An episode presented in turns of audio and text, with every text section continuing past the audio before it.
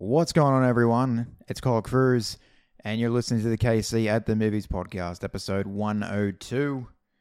It's the first podcast of 2023. How's everybody doing? How are we going? How'd our New Year's go? How is January going so far? We're about to finish January, actually, and uh, head into February. What is supposed to be uh, the dump of cinema and uh, of like bad movies. January's been pretty fucking good so far, actually, and uh, I've seen some pretty fucking good movies in January, um, Megan included. I I actually really enjoyed Megan, but we can uh, you know we can talk about that later. What this podcast is going to be is it's going to be like your guide to 2023 in movies. Um, and then also, it's going to include my personal top 10 most anticipated films of the year. Um, I've got a lot of movies here to talk about. Um, I've got 45 to be precise. And what I'm going to do is I'm going to run through them kind of gauntlet style. So we're not going to go too uh, too into them. But when we get to my top 10, um, I'm going to get into more so why I am more ex- so excited for uh, these movies. This podcast is not going to be like too in depth or too crazy, too long or anything like that. Um, I just really want to, uh, you know, get my thoughts about there, what I'm excited for this year. As we're about to go into uh, February, I did want to record this like a few weeks ago, but I've um, actually been traveling around, so I uh, I haven't uh, had time to um, to actually uh, you know settle down and uh, do something, and haven't had time to sit down and record this one. But um, let's let's get into it. Let's let's get into the 2023 slate of movies. Now, the first let's say 35 are not guaranteed to release in 2023. They do have dates at the moment, but they could be delayed. The top 10 uh, are guaranteed to come out this year and actually do have release dates. Some of them have actually been released. Uh, one of them actually has been released already, uh, but just not in the country that I reside in. So I'm going off my Letterboxd list, which is, um, I think I've made this public, I'm not too sure, but uh, the top 10 are guaranteed to release this year and properly ranked. And like I told you before, the rest are either honorable mentions or hopeful releases or hopeful releases for 2023, uh, aka not ranked. So we're going to start at 45, which is The Trashers. Uh, it's Cooper Raiff's follow up to his uh, 2022 film, his Sundance smash, Cha Cha Real Smooth, which I really enjoyed. That was one of my honorable mentions of 2022. Uh, remember that video up is up on YouTube right now. My top 10 and my honorable mentions are up on uh, YouTube right now. Uh, no information about the Trashers yet. Uh, looking forward to it. Uh, then we have Saltburn, which is the next film from Emerald Fennell. And Emerald Fennell uh, gave us Promising Young Woman from 2020, which was uh, my number one film of that year. So, yeah, I'm pretty excited to see what Emerald Fennell does next. next, we've got Re- Rebel Ridge, which is Jeremy Saulnier. Jeremy Saulnier has done Green Room, uh, Hold the Dark. He did uh, Blue Ruin and uh, Murder Party, and I particularly love Green Room, uh, and I like Blue Ruin. I didn't particularly like Hold the Dark, uh, but looking forward to seeing. I, I, still love Jeremy as a filmmaker, and looking forward to see what he does with Rebel Ridge. Uh, then Priscilla, which is Sofia Coppola's next film. Big fan of Sofia Coppola. Looking forward to what she does every single time. And it's based on a on the memoir Elvis and Me by Priscilla Presley. And it looks like at the moment it's starring J- Cailee Spaeny and Jacob Elordi of Euphoria fame, also fellow Aussie. Then we have Night Bitch, directed by Marielle Heller. She most recently did um, A Beautiful Day in the Neighborhood. She most famously did uh, Can You Ever Forgive Me, starring uh, Melissa McCarthy and um, Richard E. Grant. And uh, yeah, it uh, right now it says woman thrown into the stay-at-home routine raising a toddler in the suburbs slowly embraces the feral power deeply rooted in motherhood as she becomes increasingly aware of the bizarre and undeniable signs that she may be turning into a dog. And it's starring Amy Adams. So I'm pretty uh, pretty excited to see what happens there. Uh, then we have I Saw the TV Glow, which is directed by Jane Schron, Jane Schoenbrunn. I'm sorry if I'm saying that last name wrong. That's probably butchered the hell out of that. But she did from last year. Uh, we're all going to the World's Fair. So uh, excited to see what she does with that one. Next, we've got Love Lies Bleeding, which is directed by Rose Glass. She did um, Saint Maud, most recently, and if you really enjoyed that film, this one's about a woman determined to be a bodybuilding champion finds her life and attitude altered by the use of steroids. Uh, so, you know, based on what we saw with Saint Maud, I'm pretty excited to see what Rose Glass can do in her uh, her follow up. Uh, I've got Civil War here. This is the next film directed by Alex Garland, but I don't think this will be coming out this year.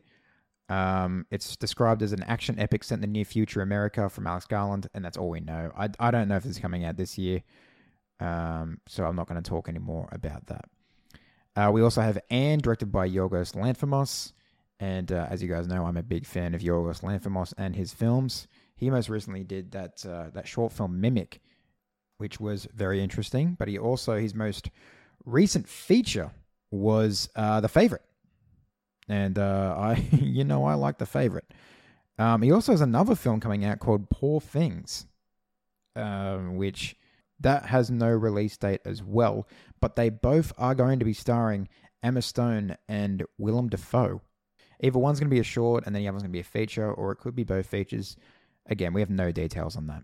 Uh, then we have Blitz, Steve McQueen's new one. I'm always looking forward to a new Steve McQueen movie. So uh, excited for that one. This is about follows the story of a group of Londoners during the serial bombing of the British capital during the war. He most recently made uh, the the Small Axe uh, list of films, and I really enjoyed the Lovers Rock one of that one, and uh, Red, White, and Blue.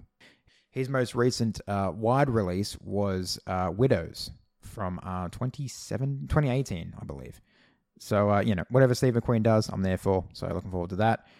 Um, then we've got Argylle, directed by Matthew Vaughn. This is going to be starring Henry Cavill, and it's a world class spy suffering from amnesia, is tricked into believing he's a best selling spy novelist. After his memories and lethal skills return, he goes down a path of revenge against the shadowy organization he used to work for, the Division. Matthew Vaughn, if you guys don't know, he did kick ass, most recently made The Kingsman. I don't know if they're continuing with that series, but um, this is, seems to be his next film. So, um, you know, I like I like Kick Ass. I like the Kingsman movies. So, of course, I'm going to be here for this one. Then we have Extraction 2, which most recently got shown off during Netflix's whole, like, what's coming this year kind of thing. And uh, it looks like it is coming out this year. This is directed by Sam Hargrave, who did the, uh, the first Extraction and worked on as a stunt coordinator. Uh, correct me if I'm wrong, but I, I, believe it was a stunt coordinator on the uh, Marvel films with Chris Hemsworth. And I really actually enjoyed the first one. I didn't think it was great, but I really enjoyed the action in that one, Hemsworth's acting, and uh, how the action was filmed. That one couple of one takes, great stuff. So uh, I'm looking forward to the sequel. It looks like it's going to be based on what we saw in that Netflix trailer. We're going to get some different uh, environments this time around. So uh, that's going to be interesting. Well, we have Maestro, directed by Bradley Cooper and it's a portrait of Leonard Bernstein's uh, singular charisma and passion for music as he rose to fame as America's first native born, world renowned conductor, all along following his ambition to compose both symphonic and popular Broadway works. Um, or maestro, maestro, however you say it. I believe Lydia Tár will kill me if I say it as uh, maestro. yeah, so this is going to be directed by Bradley Cooper and starring Bradley Cooper as well. I believe this will be coming out. If this was were to come out in 2023, this would come out later on the year for that uh, for that Oscar push. So uh, I expect it around that time. Uh, next, we have You People, which actually came out today on uh, Netflix, and I did. I was gonna. I was thinking about watching it um, after this, but um, I'm uh, I'm probably just gonna go to bed after I record this podcast. Um, this is Jonah Hill, Eddie Murphy, uh, Julia Louis Dreyfus, and uh, directed by Kenya Barris. And it's a new couple and their families reckon with modern love amid culture clashes, societal expectations, and generational differences. Uh, the trailer looked pretty funny, and uh, I, I, don't think it's gonna be great, but uh, yeah, the trailer looks good. I like Jonah Hill. I like Eddie Murphy. It's easy, so I'm there for that. Uh, then we've got uh, Luther, The Fallen Son. This is the movie that apparently will finish off the Luther series. I'm a big fan of the uh, the Luther TV series of all five seasons, and Idris Elba and everyone and surrounding that show. And season five, it ended in a way uh, where I was like, "Oh, this is like this does feel like the end," but also like it, you kind of are expecting a little bit more.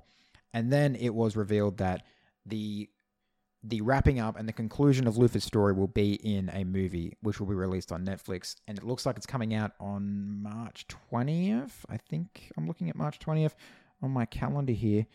Uh, March tenth, sorry, March tenth is Luther, the Fallen Son, and uh, the plot description says the gruesome serial killer is terrorizing London while brilliant but disgraced detective John Luther sits behind bars. Haunted by his failure to capture the cyber psychopath who now haunts him, Luther decides to break out of prison to finish the job by any, any means necessary. It doesn't sound like it's going to be concluding anything, but who knows? It could it could conclude something. Um, the creators did say that they would conclude Luther's story with this movie, so let's just see what happens. Uh, at 30, I had Megan, which I actually saw uh, a couple of weeks ago. And um, I did enjoy it. I, ju- I enjoyed the film. I thought it was really funny. I do wish it was R rated, though. And I did want a bit more blood because the kills kind of happen off screen, which I'm not really a fan of. But I did like what Gerard Johnstone did with this um, this story. I do like the script as well. And um, looking forward to Megan 2.0, which is supposed to be coming out in 2024. I think it's 2024 or 2025. Um, but uh, yeah, I enjoyed it. Uh, I didn't think it was great, but I I uh, I had fun of it. And you know what more can you ask for with a film? Then I've got a knock at the cabin, which is uh, M Night Shyamalan's new movie. It stars Jonathan Groff, Ben Aldridge, Dave Bautista, and uh, the plot description says while vacationing at a remote cabin, a young girl and her parents are taken hostage by four armed strangers who demand that the family make an unthinkable choice to avert the apocalypse. With limited access to the outside world, the family must decide what they believe before all is lost. Now, Shyamalan's last movie was old, and I um, I was not a fan of it. I be- I really liked the balls on it and how nuts it gets, but I wasn't really a fan of old. It was pretty fucking stupid. Uh, but I did enjoy it. That's something I mean. I did enjoy it, and I do respect Shyamalan and his way of financing his movies, how he self finances, and it, it's very respectable and very and very admirable. And um, this looks good, but Shyamalan movies can go one way or another. So I guess we'll find out when that releases. I believe that's coming out pretty soon, actually. Uh, 28, I've got Shazam Fury of the Gods. This was supposed to come out in 2023, but got pushed to. Uh, uh, this was supposed to be coming out in 2022, actually, but um, I think because of the shifting of DC's slate of films, it got pushed to 2023, and I think it's going to be in February, I believe. Uh, this is the follow up to Shazam, directed by uh, David F. Sandberg, and I actually did enjoy the first Shazam movie, so I'm I wouldn't say I'm looking forward to this one, but I'll, I'll go see it because I actually did enjoy that first Shazam movie, and I really like David F. Sandberg as a filmmaker. Um, his YouTube channel is actually quite cool to look at, and I do like how he kind of goes into the film and dissects Shazam, the first one. I really liked that video he did. Um, his appearance on Sardonicast was actually very interesting as well, and uh, I respect him as a as a filmmaker. Like I said, so I will go. Uh, I will go and check this out. As I said, I you know I like the first one. I will watch the second one. There you go. Um, unlike what Marvel is doing, I actually don't mind what's happening with DC, so I might, you know, pop on over and see what they're doing over there. uh, 27, I've got Renfield, um, Nicholas Hoult, and Nicolas Cage as Dracula. now, the trailer for this actually is out at the moment, and uh, it's a it's a ride. it is a ride. Um, it I hopefully do I I've got hopes that this will be funny. Like I I am looking forward to seeing the film. I don't know when it's coming out in Australia, but here's the plot description if you want to have it. It's having grown sick and tired of his centuries as Dracula's lackey, Renfield finds a new lease on life and maybe even redemption when he falls for feisty, perennially angry traffic cop Rebecca Quincy. And Rebecca Quincy is going to be played by none other than Awkwafina. So if you if that all tickles your bones, tickles your fancy, um, tickles my tickles me fancy, I'm especially looking forward to seeing what uh, Nicolas Cage can do uh, if he can really uh, sink his teeth into this role. Um, sorry about that one. Uh, also not sorry. Uh, he has played a vampire before, though. He has played a vampire before in uh, Vampire's Kiss, but he has never played Dracula. and uh, this could be this could be an interesting role. So looking forward to it. Chris McKay has done uh, the Tomorrow War, but he did he did the Batman the Lego Batman movie, which I really liked the Lego Batman movie. Um, but he also he did this Tomorrow War, and I didn't like the Tomorrow War. But I think that was a more of a studio system thing. It had to be right, or a Chris Pratt thing. I don't know. But I, I didn't really like the Tomorrow War. Hopefully, he can do better with. Uh, he can do um, better with Renfield. Who's writing this movie? Ryan Ridley is writing this. This is his first credit. Okay. Well, we'll just see what happens. We'll just we'll just uh we'll we'll, we'll see what we we'll see what we got here. Uh, twenty six. Yep. Uh, twenty six. I've got Fast X. Uh, this is going to be directed by Louis Leterrier. I have no idea how to say that last name, so I'm so sorry. Uh, this is not going to be directed by Jason Lin anymore. It's not going to be directed by Jason Lin anymore. He stepped down.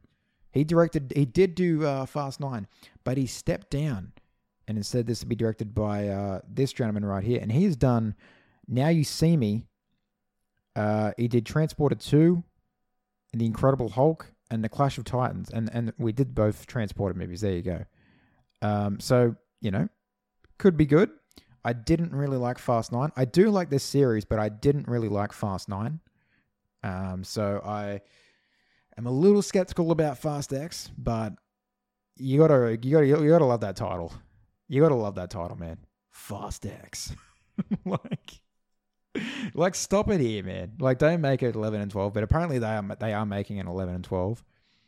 Um, I think it's going to be a 12, 12, 12 movie series or franchise, according to according to old Vinny D. But uh, I would love something just to end on Fast X.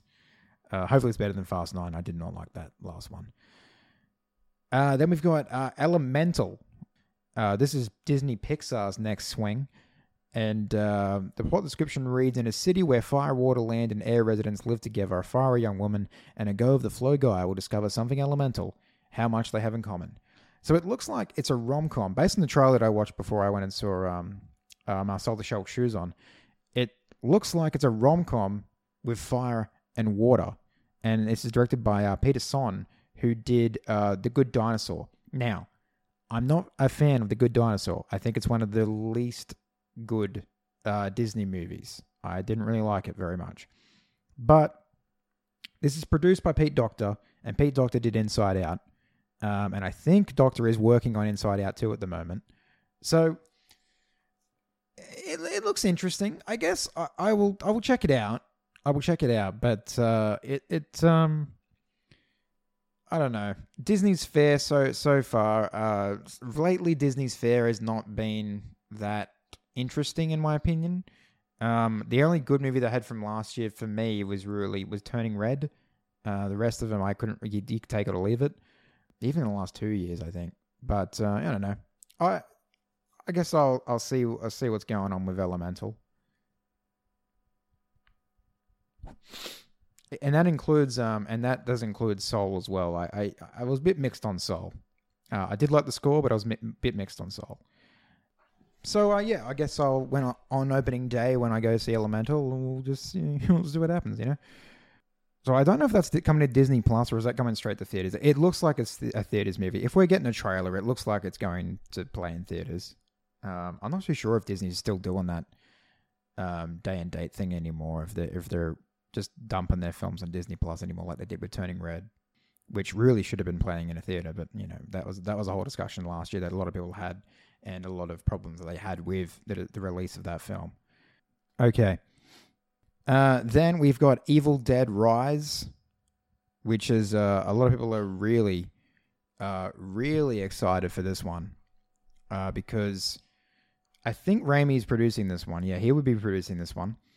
Um, this is a Evil Dead movie which takes place in a high rise in a in a uh, skyscraper.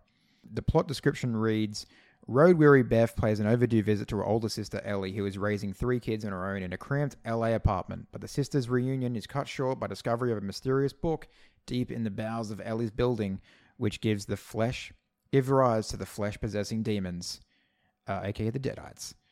And thrust the sisters into a primal battle for survival as they are faced with the most nightmarish version of family imaginable.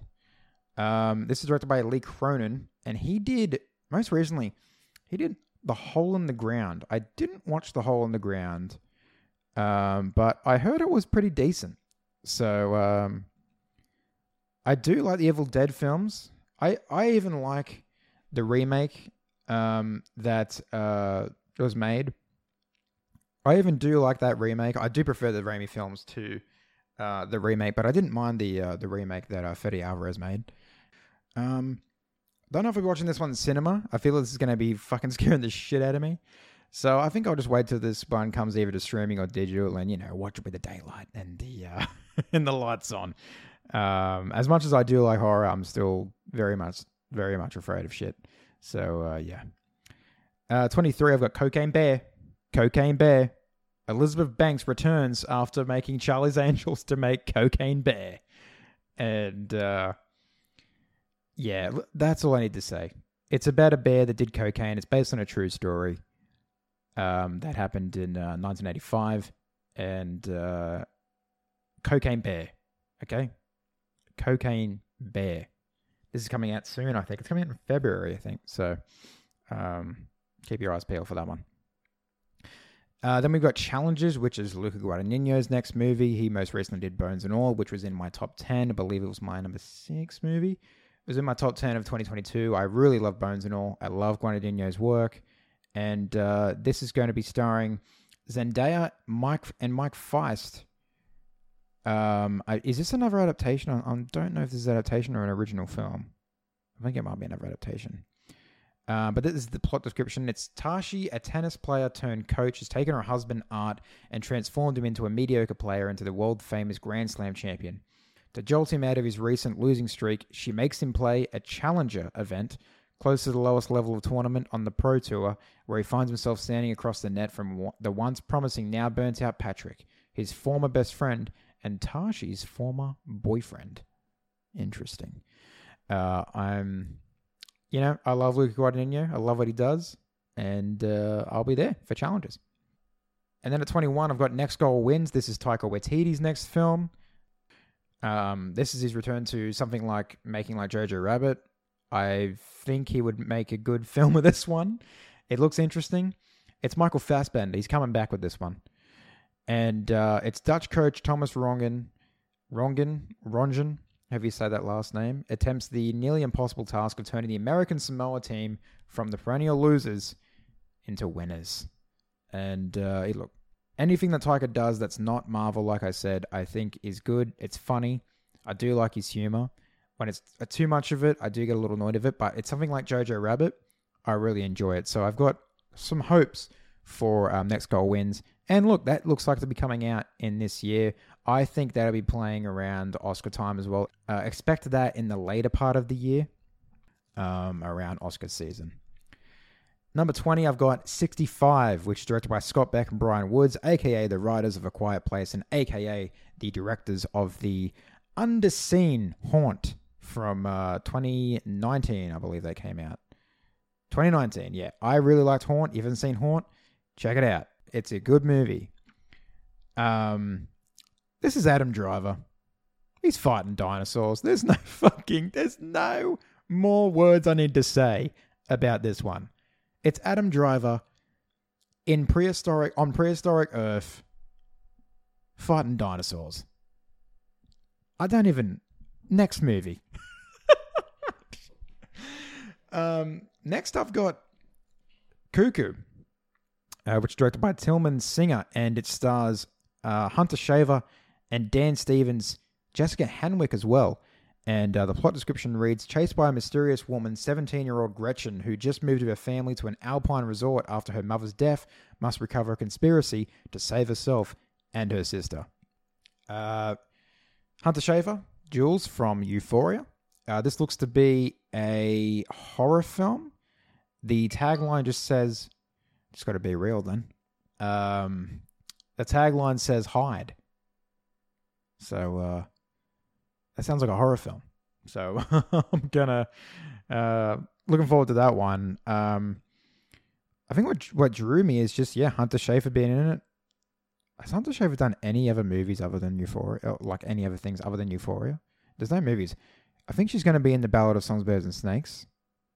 Um, but that's one I'm not really that excited for. And that's supposed to be supposed to be coming out this year as well, the Ballad of Songbirds and Snakes. But no one liked the book. I like the first Hunger Games. I didn't, and oh no, I do like Catching Fire, uh, but I didn't like the rest of them. So I'm not going to be watching that one anyway. Uh, but this one's called Cuckoo, and it might be coming out this year. I think this will play at festival. This might do a festival circuit, and that's where we'll probably see it. Uh, at 18, I've got Napoleon, Ridley Scott's movie about Napoleon Bonaparte, played by Joaquin Phoenix. And its uh, description reads an original and personal look at Napoleon's origins and his swift, ruthless climb to emperor, viewed through the prism of his addictive and often volatile relationship with his wife and one true love, Josephine. And Josephine is going to be played by none other than Vanessa Kirby.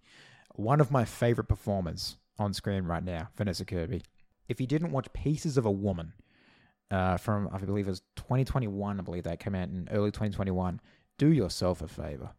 It's it's it, look, it's a rough film, especially that first half an hour. But Vanessa Kirby gives a powerhouse performance in that movie, and it deserves to be watched. Uh, um, a lot of my friends know a lot about Napoleon, and uh, I don't know too much about Napoleon to be honest. I'm not really a uh, I'm not really a history buff. People don't look at me and they go, that man, he must know his history. I, I, I certainly do not. Uh, so, um, look, I do like Ridley Scott. I do like Joaquin Phoenix. And uh, what was his most recent one? Was his most recent one The Last Duel? I really enjoyed The Last Duel. And that was, again, it was an underseen movie from 2021 that uh, not a lot of people saw. Didn't do well at the box office.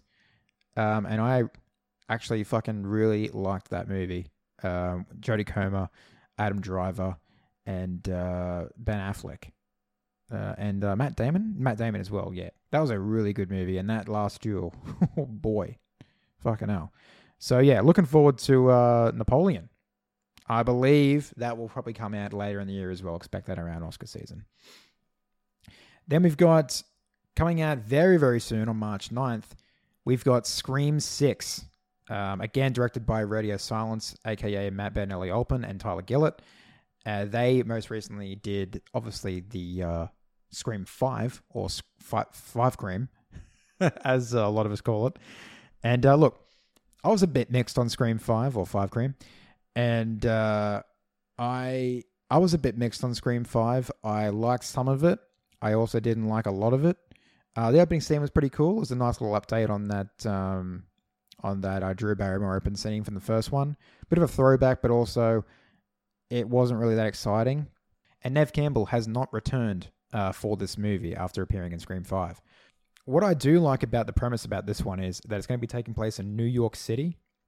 And uh, there actually looks like to be a group of ghost faces as well um, because the plot description reads Following the latest Ghostface killings, the four survivors lead Woodsboro behind and start a fresh chapter in New York City. But based on the trailer, it looks like there's going to be a bunch of ghost faces that they need to look out for and um, be wary of. So uh, the trailer looks pretty good. Um, we're getting Kirby as well from Scream 4. Um, and she was one of my favorite characters from Scream 4. So uh, it's cool to get her returning. Um, Hayden Panettiere, what has she been in recently? I don't think she's really been in much recently. But yeah, she's um she's returning for Scream Six, so uh, I'm looking forward to it. I am doing. I'm hopefully going to do a marathon with a friend of mine and do all Screams again, including Scream Five, and then hopefully see Scream Six in the cinema. She doesn't want to see the movie in the cinema, but um, I don't know. I think it might be fun to actually go watch in the cinema. Then at 16, I've got Creed 3, which is going to be directed by Michael B. Jordan. Uh, this looks to be the last one as well. Um, and look, this I think will be the last one. And uh, the description reads After dominating the boxing world, Adonis Creed has become thriving in both his career and family life. When a childhood friend and former boxing prodigy Damian Anderson resurfaces after serving a long sentence in prison, he is eager to prove that he deserves a shot in the ring. The face off between former friends is more than just a fight. To settle the score, Adonis must put his future on the line to battle Damien, a fighter who has nothing to lose. The trail looks interesting. I do really like the first two Creed movies, especially the first one. Um, and I also really liked what Steven Caple Jr. did with the second one. So um, yeah, it'd be interesting to see Michael B. Jordan uh, show his directing chops with this one. Uh, so uh, yeah, 163 minutes though. That is going to be a long fucking movie. that is going to be. Holy fuck, that's going to be a long movie. Okay. Well, I've seen a lot of long movies, but like this is. I did not expect this to be 163 minutes. Boy, boy, howdy. All right. Well, I'll be there watching that movie. I really like the first two, so um, yeah, I would like to see uh, uh, the conclusion? Question mark to uh, this Creed trilogy. Then we have Ferrari, directed by Michael Mann. And uh, Michael Mann hasn't made a film since 2015, I believe, with Blackhat. Before that was like that Johnny Depp movie, Public Public Enemies, I think. Um, but I really love Heat. I really love Collateral. I saw uh, Thief on uh, Criterion Channel, and that was really good too. I haven't seen The Insider yet. I really want to watch The Insider with uh, Al Pacino. That's on my watch list. And uh, Adam is Enzo Ferrari. Uh, I don't think I need to say anything more. It's another Adam Driver vehicle where I'm like, I don't need to say anything more. I'm going to watch this. And the uh, description reads During the summer of 1957, former race car driver Enzo Ferrari is in crisis. All the dramatic forces of his life are in collision. Bankruptcy stalks the company. He and his wife, Laura, built from nothing 10 years earlier. Their tem- tempestuous. Is that a fucking word? Their tempestuous marriage struggles with the mourning for one son and knowledge of another. Enzo decides to counter his losses by rolling the dice in on one race, 1,000 miles across Italy, the iconic Mia Miglia. Uh, I hope I said that last thing right. That is a fucking mouthful of a description. That's like that's like the pitch that Michael Mann must have pitched to the studio. Fucking hell. Um, yeah, I didn't say anything more. Adam Driver's Enzo Ferrari. It's it's Ferrari. It's about Ferrari. Uh, 14, I want to, because I do want to hurry up. 14, I've got Indiana Jones and the Dial of Destiny, aka Indiana Jones 5. Uh, look, I enjoyed I enjoyed the trilogy. I actually did rewatch recently the uh, Raiders of the Lost Ark and uh, the Last Crusade, and I've come to the conclusion that Last Crusade is my favorite Indiana Jones film. Um, and I'll get to that why. I'm going to do a, a, January video and get to that and talk about that in that video. Um, and I say trilogy, but you know, there's a fourth one because this is the fucking fifth one. Um, I didn't watch Kingdom of the Crystal Skull again because I just don't want to watch that movie ever again. And uh, look, that's just my own personal. I just don't really like it. If you like it, cool. I don't like it. Um, but look, this is going to be directed by James Mangold, and um, I'm a fan of this director. I'm a fan of this director. He most recently did Ford v Ferrari, which I really enjoyed, and he also did Logan. And if this is the last Indiana Jones film, I feel like he's going to do a bit of a Logan spin on this one and do like old man Indiana Jones, um, even though like it was pretty much old man Indiana Jones in Kingdom of the Crystal Skull. If Harrison Ford has come back to reprise the role, it must have been a good script. Um, who was the writer on this one? Yeah, Mangold's written the script.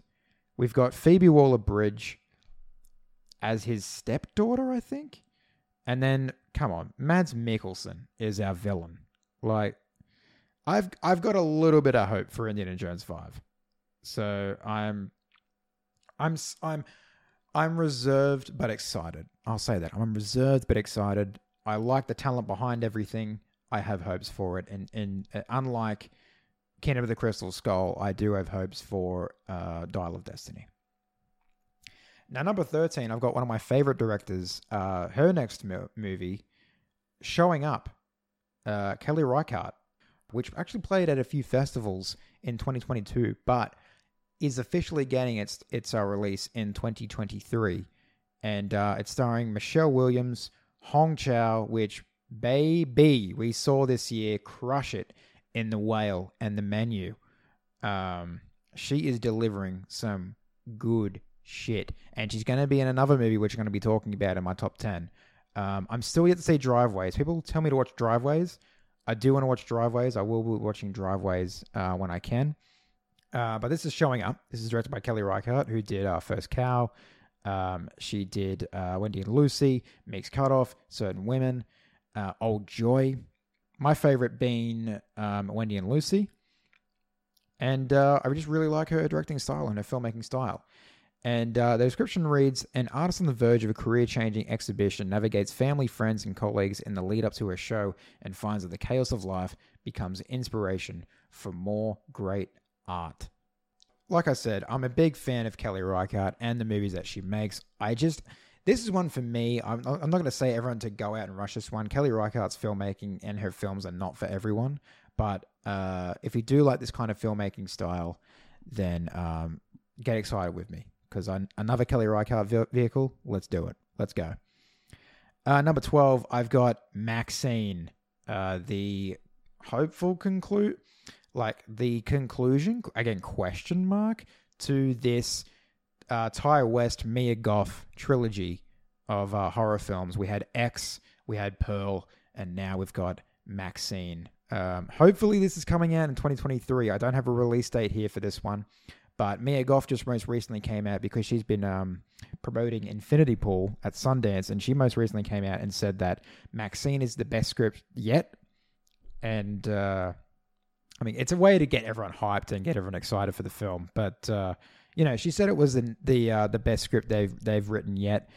And what I like about these films is that it's a trilogy of films that take place in three different time periods, and that's just so cool. And if they can stick the landing with Maxine, like I said in my, uh, I think it was my no- October video, um, or November video. I think it was my October video. I didn't do it in a November video, so I think it was my October video that if they can stick the landing with Maxine, what we have a really cool horror trilogy on our hands, and um, I know a lot of people that are excited for Maxine, myself included. So uh, let's get it. Maxine. Hopefully, we get at this. Uh, we've had that one teaser of that Hollywood sign, the VHS tape that which everyone saw at the end of Pearl, and hopefully we do get this uh, this year, this 2023. Let's get it. Come on. At 11, I've got John Wick Chapter 4, which is coming out in March. Uh, I love the John Wick movies. Every uh, most people do, um, but you know I kind of thought with everyone else that we, they should end it with three, but we're getting a fourth. I think this might be the end. Who the fuck knows? But, uh, you know, I'm not sick of John Wick, but also I'm like, I wouldn't be mad if they were to end it with, with chapter four.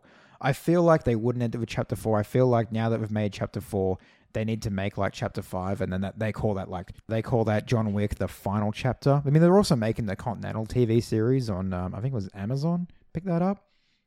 Um, so I am I'm not crazy excited. That's why it's number eleven. I'm not crazy excited for it. Yeah, it's a John Wick movie. I'm I'm gonna go watch it. I'm gonna go see it. The trailer looks cool. We got Donnie Yen. We've got Bill Skarsgård on this one too. So I'm excited. All right, let's get to it. Top 10 movies of uh, 2023. Let's get into it. If I haven't mentioned a movie that you're excited for so far, sorry for that. These are just the movies that I personally am excited for that I'm hopefully they're hopefully coming out this year. This top 10 is guaranteed to come out this year, um, unless there's delays. But right now, we're supposed to be getting these movies uh, this year. In fact, number 10 is actually already out, just not fucking out in Australia. and I'm talking about Infinity Pool, um, which is directed by Brandon Cronenberg, and he did Possessor from uh, 2020, which I really, really enjoyed. I enjoyed this more so than uh, Crimes of the Future, his uh, his father's latest film from last year.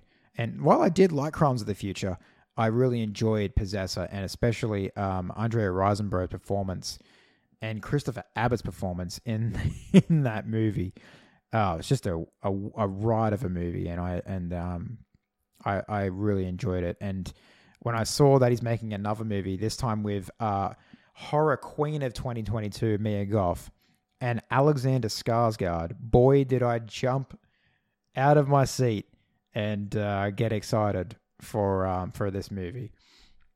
This most recently played at Sundance, and I think Sundance is just wrapping up this weekend, actually. Um, and it got some good reviews. I think it's sitting at 88% right now on Rotten Tomatoes. Um, not that I care about that, but uh, that's that's where that's sitting, and uh, it's currently playing in cinemas, and I think in the US. I don't know when we're getting this in Australia. I'm not sure. I hope, uh, hopefully soon. Like, I really want to see this and not be like kind of part of the. You know, you know, be part of the conversation, but uh, not to be like you know getting FOMO a part of the conversation, but you know, kinda, kinda FOMO, and um, getting to talk about it with people. But then like we get it in Australia, and everyone's like, "Oh yeah, the movie that came out like three months ago, yeah, okay, that, that's done. We're on to the next one now." Like, uh, you know, I could I could go on for days about the the the late releases in Australia. Like, oh my god, so many issues of that. But um, Infinity Pool. Now, here's a description for Infinity Pool. While staying in an isolated island resort, James and Em are enjoying a perfect vacation of pristine beaches, exceptional staff, and soaking up the sun, but guided by the seductive and mysterious Gabby, who's played by Mia Goth. They venture outside the resort grounds and find themselves in a culture filled with violence, hedonism, and untold horror. Um, and what a cool fucking title! And look at that poster, man. Like, go on, go on Google right now and Google the Infinity Pool poster. Like, God, that's that's a sick fucking poster. It's awesome. I love it. I love that poster. Um, yeah, it's why it's my number ten. Uh, I loved Possessor, and um, I'm looking forward to watching Infinity Pool. Number nine is a Marvel Fare. It is a Marvel Fare. I didn't think I'd have a Marvel Fare on here, but this is one I'm going to make an exception for, and it's Guardians of the Galaxy Volume 3. Big fan of the Guardians movies, even the second one. Um, I actually love the second one. I actually really love the second one. The first one is still my favorite Marvel film of all time. And um, I loved the game that came out uh, most recently, made by uh, Square Enix. I um, I think it's Square Enix made that one, and looking forward to the sequel um, when that comes out as well. And I just love the Guardians. I just love the Guardians, and this one looks like it's going to be really fucking sad. it's going to be really emotional, and hopefully a great send off to these characters. These characters as we know them. Um, the description reads After acquiring Knowhere from the collector, we find the Guardians working to repair the extreme damage done by Thanos, determined by Thanos, determined to make Knowhere a safe haven, not only for themselves, but for all refugees displaced by the harsh universe. It isn't long before their attempt to return to normal is upended by a brutal attack from a new unknown enemy, and Peter, still reeling from the loss of Gamora, and must rally his team around him to defend the universe along with protecting one of their own. A mission, if not completed successfully, could quite possibly lead to the end of the Guardians as we know them. There is there is a sense of finality in that uh, description and from the trailer. There there just seems to be a big sense of finality, and uh, man, I already like I don't want to get too ahead of myself, but I already think this might be my this is going to be my favorite Guardians film because like there's going to be like it's going to be there's going to be such an emotional core to this film, I think, and and um and I, you know, I love the latest Suicide Squad movie that he did um, for DC, and now, you know, he's running DC now. So it's like he, this is his like his farewell to Marvel, his farewell to these characters, and I hope he does it well. I'm really much, and uh, it's going to be. It looks to be centered a lot on Rocket as well, and Rocket's a very dude. If you do that character right, and I know that James cares about Rocket a lot. He, I think Rocket is his favorite character. Boy, we're to be crying. We're to be crying in that cinema when that comes out in May. We're to be crying. And uh, yeah, fuck. Looking forward to it. Uh, number eight, I got Asteroid City. I've got Asteroid City, Wes Anderson's next film. Uh, he made The French Dispatch most recently, and I enjoyed it. I enjoyed The French Dispatch, but this cast of characters, let me just, let me just, I'll tell you the description first, but then I'm going to give you the cast, and you're going to be like, well, okay, that seems like a Wes Anderson film. but uh, here's a description: In an American desert, desert town in an American desert town circa 1955, the itinerary of a junior stargazer slash space cadet convention is spectacularly disrupted by world changing events. Sounds cool? Here's the cast. Margot Robbie, Tom Hanks, Rupert Friend, Maya Hawke, Jeffrey Wright, Scarlett Johansson, Liev Schreiber, Tilda Swinton, Jeff Goldblum, Brian, Bryan Cranston, Jason Schwartzman, Willem Dafoe, Steve Carell, Adrien Brody, Tony Revolori, Matt Dillon, Sophia Lillis, Hope Davis, I don't even need to fucking keep going. Like, oh my fucking god, what a cast. What a cast, man. And then we got Alexandre Desplat doing that score. Oh, get out of here, will you? Fuck. Um, we have really no. I think we got a few images. I think we have a few like set images, but we really have no other information regarding Asteroid City and uh, I fucking hell, I'm I'm looking forward to the next work of Wes Anderson. As I'm a big fan of his films, love what he does, love his style. That's why it's number eight. And then at number seven, I've got Killers of the Flower Moon, Martin Scorsese's next film. You know, it's Martin Scorsese, of course, he's going to be on this list. And uh, this this one still of Leonardo DiCaprio and uh, Lily Gladstone has been floating around the internet for like fucking like two years now. Um, this was originally going to be made with Netflix, and now I think this is going to be made with Apple. I think. I think uh, Martin wanted to do this with Netflix, but then they it was too expensive. I think, and then and now Apple's picking this up. Um, but here's the description. Based on David Grann's broadly lauded uh, best selling book, Killers of the Flower Moon, so this is an adapted screenplay. It's set in the 1920s Oklahoma and depicts the serial murder of members of the oil wealthy Osage Nation, a string of brutal crimes that came to be known as the Reign of Terror.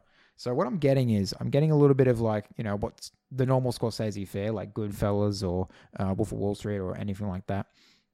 Some gangster shit mixed in with a little bit of uh, There Will Be Blood and uh, the drama that comes with that. Um, again, no more. We got no images. We got no trailer. Uh, but it's Martin Scorsese. It's Leonardo DiCaprio. And it's Kills of the Flower Moon at number seven. Number six, I've got what most people will probably have as their number one. I'm thinking, uh, based on just what the what's been happening, like the trailer, the images, um, the description, the people making it. I've got Barbie. I've got Barbie at number six. Um, this is going to be directed by Greta Gerwig and be written by her and Noah Baumbach. Um, and um, I don't know what this movie's going to be, man. I don't know what this movie's going to be, but I am excited. I will be there day on the day. Fuck Oppenheimer. Fuck Oppenheimer, bro. I'm there for Barbie on that day. On that day in July, I am there for Barbie. Uh, look, no, I'm not going to, you know, give any um, you know, give any pushback to Oppen, Oppenheimer, but um, I'm I'm sorry, I'm just more excited for Barbie. I think I'm just more excited to see what Gerwig and Noah Baumbach can do with uh, with Barbie. Like Margot Robbie as Barbie, Ryan Gosling as Ken. It's fucking perfect. It's fucking perfect. Like, oh my god. And like you know, like I, like I said, Baumbach and Greta Gerwig as, as writing partners, like they've got they're bound to make something good. Like this can't be like a studio filming. Obviously, it's going to be a big studio film, but like I don't think it's going to be your normal like mainstream studio system kind of uh, fare. I think this will be something unique. I, I have hope this will be something unique, something special, and uh, I'm I'm loving it. I'm going to be there. Um, and just yeah, sure. Oppenheimer is also coming out in this date as well, but that's just not in my list. I'm just not that excited for Oppenheimer, even though it does look really fucking good. but uh, I don't have Nolan like I don't have Nolan fatigue, but I'm like, I just I, these movies I'm just more excited for. To be honest, I'm sorry, I'm just more excited for these movies. Uh, number five, I've got the Killer. I've got the Killer. David Fincher's next movie. Fincher is one of my favorite uh, filmmakers. So I've definitely got his movie in my top 10. And just recently on that whole Netflix kind of like, here's what's coming this year, uh, The Killer was featured. And that will be coming out because I think they're going to go for a bit of Oscar buzz here because that is coming out in um, November, I believe. What date is that? The 10th of November, apparently. The Killer is coming out. And uh, it's based off a comic book series or a graphic novel series, if you tend to go that way. And uh, the description reads After a fateful near miss, an assassin battles his employers and himself on an international manhunt he insists isn't personal. Um, and it's Michael Fassbender, it's Tilda Swinton, and Trent Reznor Atticus Ross is doing that fucking score because you know they are. You know they're doing a score on another Fincher, Fincher film. Uh, very excited for that. And of course, you know, David Fincher. Like, hell yeah. Can't wait to see what he's going to do with uh, this. I actually, what I might do is I actually might read the source material first and then see how Fincher adapts this into a film. Um, because I did see this. I've been seeing this uh, the omnibus at like a few bookstores that I've been uh, that I went going to uh, that I've been going to uh, because I've been uh, reading, getting back into graphic novels and comics again. And I did actually see the killer. I think it was the omnibus that was on the shelf. Now I don't tend to get on the buses because this is a bit of a tangent about comics for now. Sorry. I don't tend to get on the buses because they're a bit heavy. I don't really like having this heavy book in my hands. I like having like light stuff in my hands. Uh, that being said, they are a more streamlined way of reading things. So, uh, you know, sometimes I'm like, oh, okay, sure. Like, I'll, I'll, just deal, I'll just put it on the bed or something like that, or um, put it in my lap or something. All that aside, I'm really excited for The Killer. I'm excited to read it, and I'm excited to watch it on November 10th. Then at number four, we've got another book that I need to read this year. It's Dune Part 2. I really fucking enjoyed uh, the part one of uh, Denis Villeneuve's version of this uh, story. And this year, I will finally read uh, the book by uh, Frank Herbert. And uh, I'm looking forward to it. I'm looking forward to getting to diving into that book, diving into more of this world, and then fully immersing myself, like rewatching that movie again, not the David Lynch one, because I just don't think I can put myself through that again. But rewatching that first part and then being there.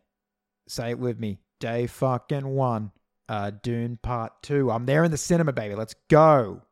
Let's see if he can uh, can actually do this. Can actually wrap this up. That's why I'm gonna need to read the book because I need to see if he can actually do it and uh, wrap it up. Boy, am I excited for this. Um, I know a lot of my friends are too. Hopefully, going to get them together. We can go like a preview screening or something like that, and we can have a good fucking night watching Dune Part Two and watching the conclusion to this story. Who knows? There could be a Part Three. There could be a Part Three, and I'd, I'd be fucking there for it. But uh, I think this is. Uh, I think this will be the conclusion. Uh, I think Denis has said that this will be the conclusion to uh, this story, this this adaptation that he is making. Um. So yeah, Dune Part Two. I don't need to say anything more. Let's move on. Number three, I've got. Uh, this was uh, a bit higher up, but now I've got this one at number three.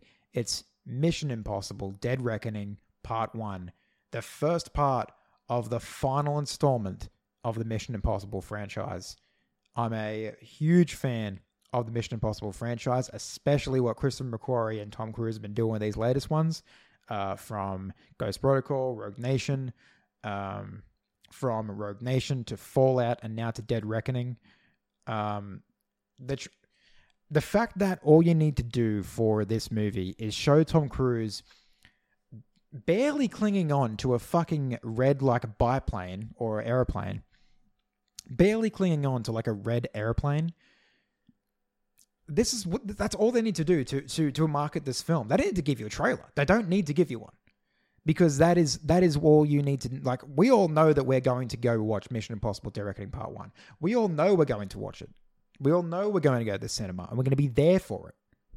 Now we all know that, right? But the fact that they release a video of just behind the scenes of just Tom Cruise going fucking like welcome to the movies or whatever I forgot what he said, but like something about welcome to the movies or we love the movies, like that's all you need. Like that that is that shows the power of this franchise and how crazy this is going to be. The hype is through the roof for the last installment of Mission Impossible.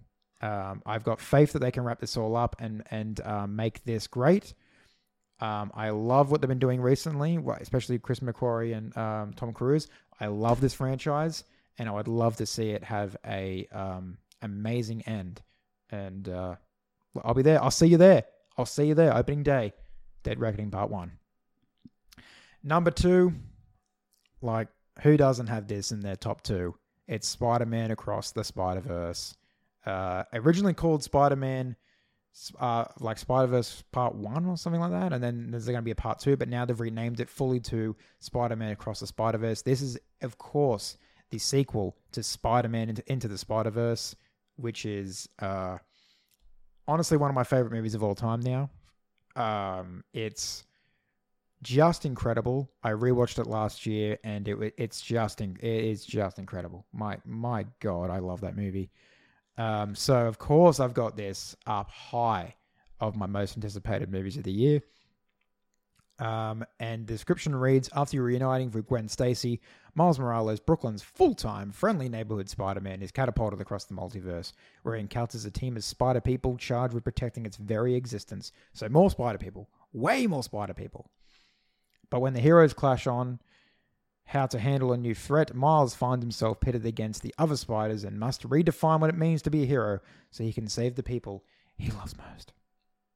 Um, this time around, we're going to be getting Oscar Isaac as uh, Spider Man 2099, and I think he's going to be like an integral part of this story as well. Um, but I don't really want to know anymore. I've only seen the one trailer. That's all I need to see. I'm going to be there day one. Say it with me. Day one. Spider Man across the Spider Verse. Very excited for that.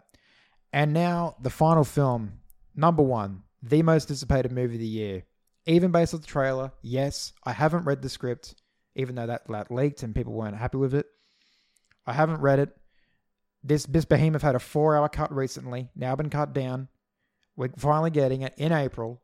Probably gonna get it fucking in fucking July in Australia, but in April, we are getting Beau is Afraid, directed and written by Ari Aster, uh, one of my favorite filmmakers currently. He did Hereditary, he did Midsommar, and now he's doing Beau is Afraid, formerly known as Disappointment Boulevard. I'm going to be honest, I do prefer Disappointment Boulevard to Beau is Afraid, but it's like when you listen when you listen to a, a single before an album comes out. And you kind of don't like the single. Like uh, one example, one example of this is uh, Body Paint. This is a weird example. I don't know why. you know, this is a weird example. But Body Paint for Arctic Monkeys for their new album, The Car, right? That came out, and um, I was like, "What is this? Huh? Not a fan." And then I listened to The Car, and then Body Paint in context within the album, and then I fucking loved the Body Paint. And Body Paint is now one of my favorite songs from that album. Um, and dare I say, one of the favorite songs from Arctic Monkeys. So that's how I feel about this title. Like I really love Disappointment Boulevard, and I just love that. I just love that title, Disappointment Boulevard. I just love that title. It just rolls off the tongue. Beau's Afraid, not so much, but it might make more sense when I finally watch the film. So yeah, this is uh, Beau is Afraid. It, it's a. Uh, I, I want to get the be- better the plot description because Letterboxd is not really doing this one any justice. Uh, now we have a tra- trailer for this. We only had like set images of Joaquin Phoenix in this uh, fucking like pajama robe, kind of like silk pajamas thing. Um, and he had like bruises on his face and he was like gashed up and everything. Like he looked horrible. Uh, but now we have a trailer for it and it looks insane. It looks like Ari Aster got the biggest budget he has got possible. and um, the film stars Joaquin Phoenix as Beau, an anxiety ridden man who embarks on a surreal nightmare odyssey trying to find his mother. And that's all I'm going to say. And that's all I need to say, really. Um, look, it's written directed by Ari Aster. This is once again going to be shot by Pago Pogorzelski, his cinematographer on Midsommar and um, Hereditary. I'm just really excited. I'm really excited. Even by the trailer, people are a little skeptical by the trailer. They're like, mm, not too sure about this one. But I'm very excited for Beau is Afraid, Ari Aster. I think he just does no wrong so far, in my opinion. He's two for two. Eggers, for example, kind of let me down a little bit. I know people really love The Northman, but I didn't really like The Northman too much. I thought it was a good movie. Didn't think it was an amazing movie like his other two, The Witch and the Lighthouse. But Ari Aster, I mean, Ari Aster's only made two now, but uh, Ari Aster has not let me down yet, and I've got faith that uh, he will. It does sound like a pretty overambitious movie, and it looks like he's got a lot of budget for it based on the trailer. But I've got faith that he can make something um, uh, pretty great and uh, crazy, nightmarish. Can't wait for it. It's described really as a zonky horror comedy there you go, a zonky horror comedy. I haven't, I haven't heard the word zonky since um ever. Really, I've never heard the word zonky used in that context before. So uh, yeah, that's it. Those that's my top ten. That's my really really my top forty five, I guess. Even though the first the thirty five movies were not in order, but um, or not not ranked at all. But yeah, those are the movies that I'm looking forward to in 2023. What are you looking forward to? Are you more of a Marvel person? Are you looking forward to Ant Man and the Wasp Quantumania that, when that comes out in a few weeks? Are you looking forward to like Marvels, stuff like that? DC, more DC fare. Um, and uh, the film festivals this year, of, of course, got to be uh, giving us the good stuff. I know some good stuff's been playing at Sundance, and uh, I'm looking forward to checking those out. Guys, I'm going to bed. I'm just going to say it. I'm going to bed. I'm tired. And uh, I did want to I did want to do what I was watching section, but this is already going on way too long. This really was just supposed to be a bit of a movie guide for 2023, so hopefully I did give you that. Um, but boy, am I tired. I'm gonna have a shower and I'm going to bed, guys. You have a great weekend. You have a great weekend. I love you all. Stay safe, and uh, I'll talk to you next time.